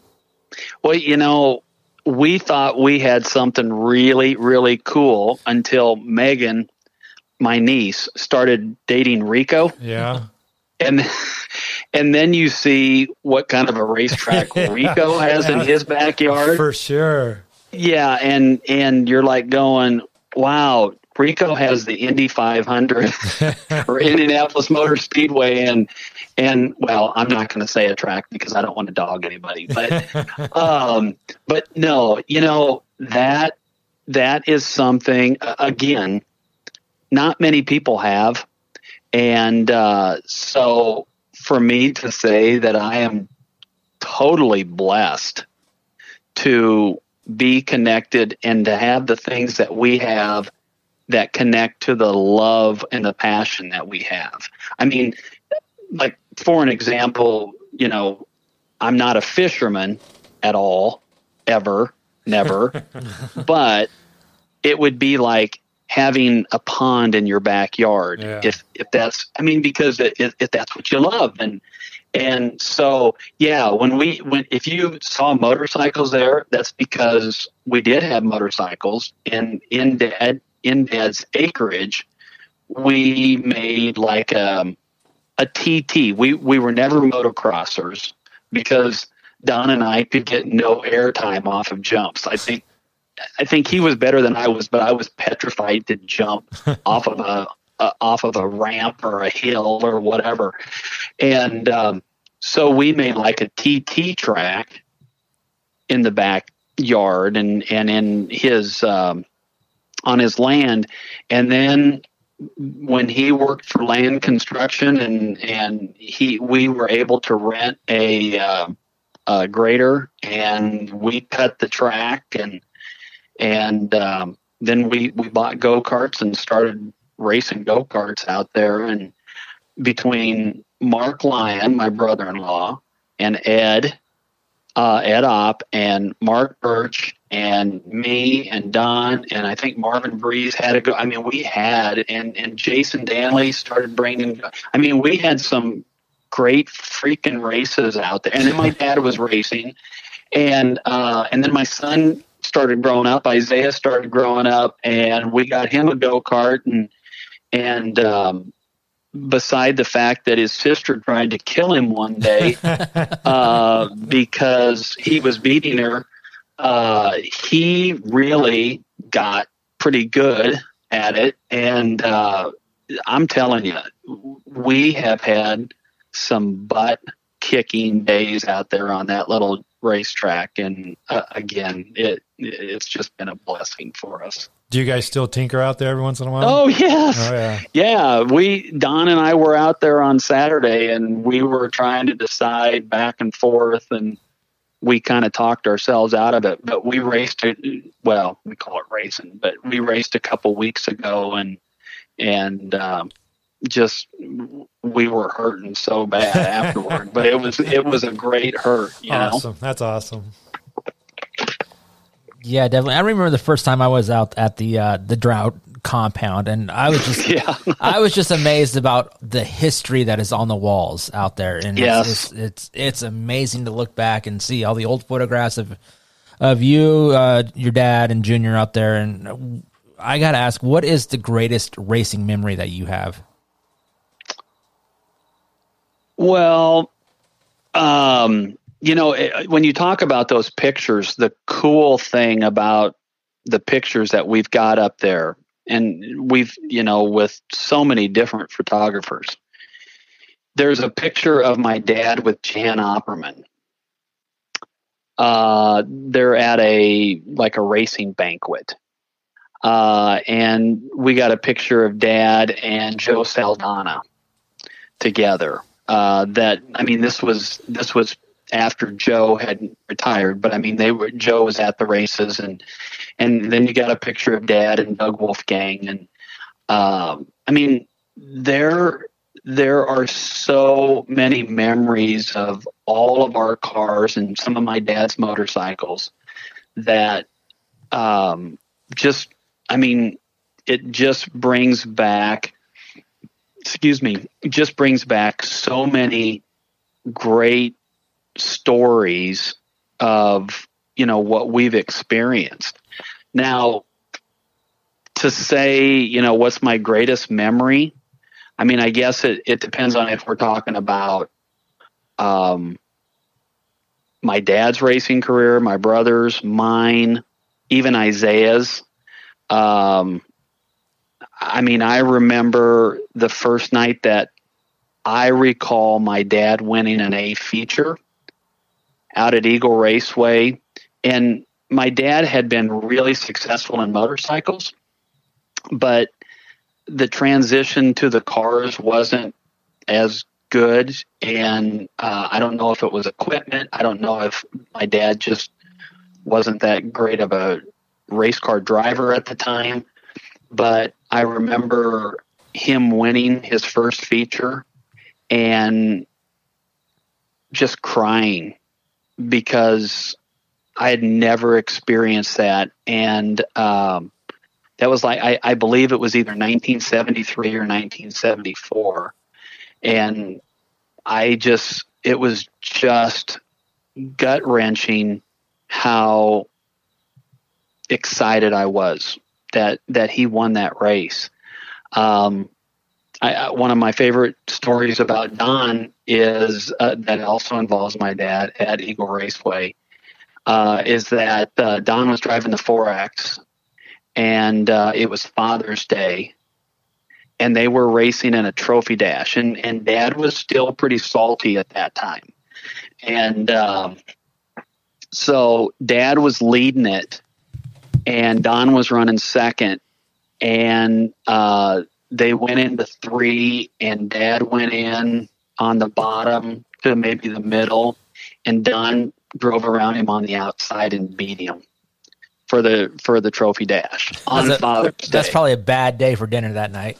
well, so so uh, I mean, it was that was I think that was bittersweet for Dad because he was proud of Don but he couldn't believe that Don just beat him, you know, and uh, so uh, that was that was a memory that that I will never forget. And then as far as like for me, um, I was driving for Jeff Bogue. It was the NSCA days, and um, I started. I think in the second row, we were at Deshler, and um, we I, I, got into the lead, and I, I'm not trying to down myself as a driver, but I didn't win very many features. But you and are a two-time Eagle Raceway I, champion. But I am a two-time back-to-back point champion. Yes, thank you, thank you very much. but uh, I took the lead, and I I was, you know, I was booking around there, and I kept thinking, "Where's Don?" Because he was in Birch's car at that time, and uh, I just kept thinking, "Where?" I, I'm just I'm because I don't know if it was that year or uh, the year before, but I had led several laps at Beatrice one night, and um, that freaking brother of mine passed me on the outside, and I ended up getting second. And um, I was so mad because I, I really thought, you know, I had this win and and so I'm waiting and I'm waiting and I'm waiting and it's the white flag and and I'm going, oh, what do I do? Do I run in on the bottom? Do I, you know, I was running right around the the bottom, which shouldn't surprise you, but um, uh, I just knew he was going to pass me on the outside, and I ended up winning the race, and he ended up being second, but Lori was videotaping, and uh, I mean, she and my kids were just going crazy because they saw Uncle Don catching up to me. And um, so afterwards, and this is one of my favorite stories of all time. so afterwards, we stopped in Hebron, I think, at a gas station, you know, like to get something to eat. And um, so we're in there kind of walking around. I don't know if you guys do this, but whenever you go to a gas station after a race, you never know what you want to get. Uh-huh. You just sit there and you walk through the aisles. You're like a kid in a candy times. store. Yes, and I'm, but I'm like, I don't know what I want. So anyway, so I'm walking around, walking around, and in walks Don, and um, he walks in, and and um, I kind of walk near him, and I go, "Hey, Don," and he didn't answer me and I'm like, hey, Don. and he said, I'll guarantee you, before you beat me again, I will cut through the infield and I will make sure that you cannot beat me. and that was one of the proudest moments of my life that I had finally slayed the dragon, so to speak, because Don, I, I, I mean, I never could beat him, and uh, to beat him was that was a really special moment for me. Oh, Not sure. so much for him, but that was a special moment for me. So you mentioned Deshler. I think I don't know if it was that race, but uh, in my whole life, that is the only race that I ever left early without seeing a feature because it was a the, the day that I went there. It was a day show. My wife and daughter came. It was hot, and boy, they would run like two heat races and then water the track and then have to work the track in, and then they'd mm-hmm. run another race. And one heat race would have four cars, and the next heat race would have two cars in it, and it just became a marathon. And and I, I got tired of sitting there. So that's the only race that I have ever left without seeing the A feature run because of the way it was just the show was absolutely horribly run. You know, and and that was one of the hardest parts of doing the Nebraska Sprint Car Association was ensuring that the racetracks would run a good show. Right. And when they weren't, um, I tend to think that that when I was driving Jeff's car, because it was just Jeff's car at that time, um, that I really wasn't as focused as a driver. I thought I was, but I wasn't as focused as a driver because I would worry. Even though we had a, a competition director, I would worry, you know, why aren't the cars lining up, or why are we going another lap under yellow, or why is the tra- you know, it right. was it was it was so difficult because once again, it goes back to to my answer to Brandon. Um, I wanted this to be big, and um, man, we we struggled a lot. I mean, there were some great track owners or promoters, uh, but there were some that that really made it difficult. And you know, the the ones that did, as much as we didn't want to lose a track, uh, we just we just walked away. Yeah, and you, you and me exchanged emails during after that because I was vocal on I think it was Dirt Drivers and and I wasn't bashing the series, but I was just bashing the track and and then we did some side messages and you said you know this was completely out of our control and I completely understood that because you were just the series you weren't you weren't running the show and so forth, but it was still really frustrating and mm. my, my wife not being a racing fan that was hard on her and we would take turns right on the right across the street was a little playground my daughter would go play in so we oh, would take yeah. turns with that. But uh, we we tried to make it go, but that, I was just that was the last time I've ever been to Deshler in my whole life. So never been yeah. there. yeah, it it um it it was a racy little track, but um yeah, the facilities.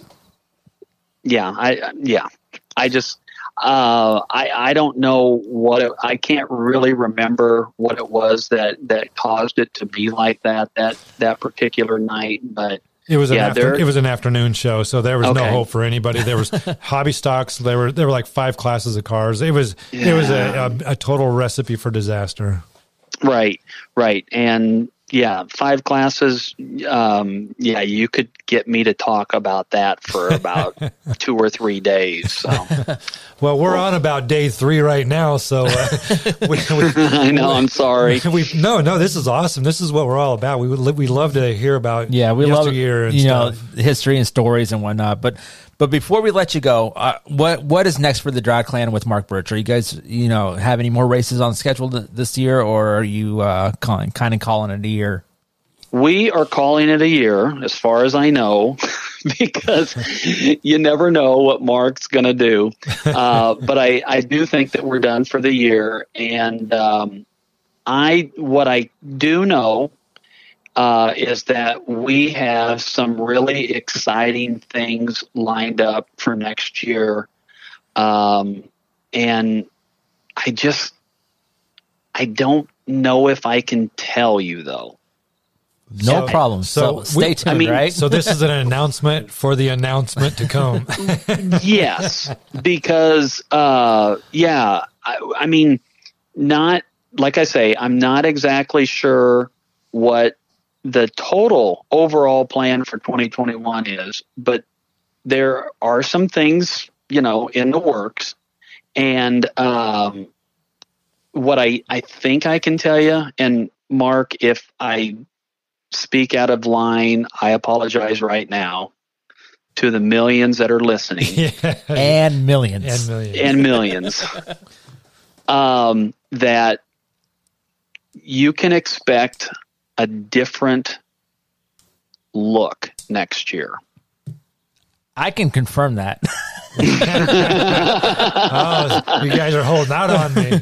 uh, yeah, yes, you probably can, Brandon. Um, yeah. And so, um, I I am that that is one thing that I'm really excited about, and uh, and you know, Mark is such a student of the game and uh, he's he and uh, again he and Don continued throughout the year to just get smarter and smarter and I just you know I think next year could be a really fun year um, for what we're planning on doing. So well, I'm excited to hear about it. So whenever that announcement's going to come. I, I know. I I'm like I say. Sometimes I talk too much, and and then I get in trouble. And just ask Craig Cormack. going forward, this will be in. Uh, so, Rod, I want to thank you for jumping on the program. We could probably go on for another hour here if we if we really wanted to, but I think my wife would be pissed off when I come home at ten o'clock at night instead of nine o'clock. Yeah, uh, Brad's, Brad's and, and, and, believe me, you you got to do that. You you've got to you've got to honor your wives there. So yes, for, for sure. sure. So I want to thank you for coming on. We're definitely going to have you back on, especially in the uh, the low keys of the wintertime when there's not a whole lot of racing going on.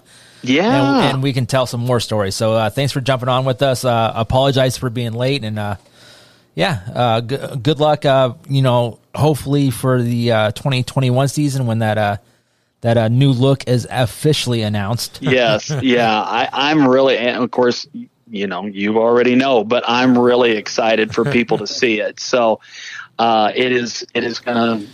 I think it's going to shock some people. And guys, thank you for letting me be the first retired two time and two time Eagle yeah. Raceway track champion. Yeah, because I mean that's that's something. Uh, yeah. It, that really is. There's always got to be a first, so congratulations. I know it, and and thank well again, thank you, thank you very much. no problem. Thanks for jumping on with us, and we'll, we'll talk to you again soon. Good luck in your new endeavor in your uh, retired life. Thank you. I am excited about Fellowship of Christian Athletes and what I'm going to be doing in Lincoln, Nebraska. So maybe I could even tell you about that too. Yeah, for sure. We'll definitely get you back on. We, we might even have you on the same time we have uh, Mark Birch coming back on and talking about the uh, the Jack Hoffman uh, Gala coming up here, and I, I believe that oh, is in February. Oh, oh, we that would be a lot of fun. Well, maybe you can come over to the brew house yeah, and have could, a brew and yeah, and we can do it in the studio. Yeah, in oh, the studio. Oh, even even yes, because I was wondering why I did the remote call and not the studio because I I would love to be in studio right now. Well, we've but, only had one in studio, and that was Stu Snyder, and that's just because he lives around the block. oh, okay. Well, believe me, I know how to drive, and so I can maybe not very fast, but I can get there. So, right. hey, consistency anyway. is key. That's why there's a back to back two time Eagle Raceway champion there. thank uh, once again, thank you, thank you very much. All right, we better we better call this a day. Yeah, we're, yep. we're about Guys, ready to throw out so the red much. flag. So, thank okay. you, Rodney. You all bet. Right. Thanks, Rod. We'll talk Bye. to you later. Wow, that's that is all I can say right there. Rodney Droud on the hotline telling stories and uh did we mention he's a back to back Eagle Race to back Eagle Raceway champion? Was it was it in the same car, just two different numbers, or was it the? You oh, know, we should ask him. We should ask him, but I believe it was the same car, two, two different numbers. I, I think, I think he, the new sponsor got it. yeah with the uh, the ninety six kicks uh, radio station here in Lincoln, Nebraska. You know, w- hence the number change there. So I believe it was the same car. Same well, ownership and everything. You know, we just talked about first. This is the longest podcast we've ever done in our how many versions of this? 24, 24 versions. like that. so hopefully you guys stick with us. Uh, both uh, interviewers were awesome. Uh, if it's a two day listen, listen to them. But it, it's this this turned out really well. I thought. Yeah, definitely. It, it was. It's been a hell of a ride on this episode. Uh, we're gonna we're gonna cut everybody loose. But before we go, Brad, do you have anything planned this week? No, I, I, really don't know what we're going to do. We may go camping, but for sure I'm going to watch the Outlaws at Lakeside and. Uh, um, well, but uh, nah, the weather's going to be beautiful, so I don't really know what we're going to do right now. Yeah, definitely. I know this weekend is my anniversary weekend. Uh, the wife and I were supposed to go out of town somewhere and do something special, but she hasn't made up her mind yet. So if she doesn't hurry up, guess where I'm going? It's Lakeside. Lakeside. well, we might be going and buying a new grocery getter. Our minivan is getting old and tired, so we might upgrade. But uh, that's that might be about the only thing on our agenda. Just don't get quick time on that license plate because I'm just going to snag that up here soon. for sure. All right. Well, I want to thank everybody for jumping on, and we will catch everybody on the flip side.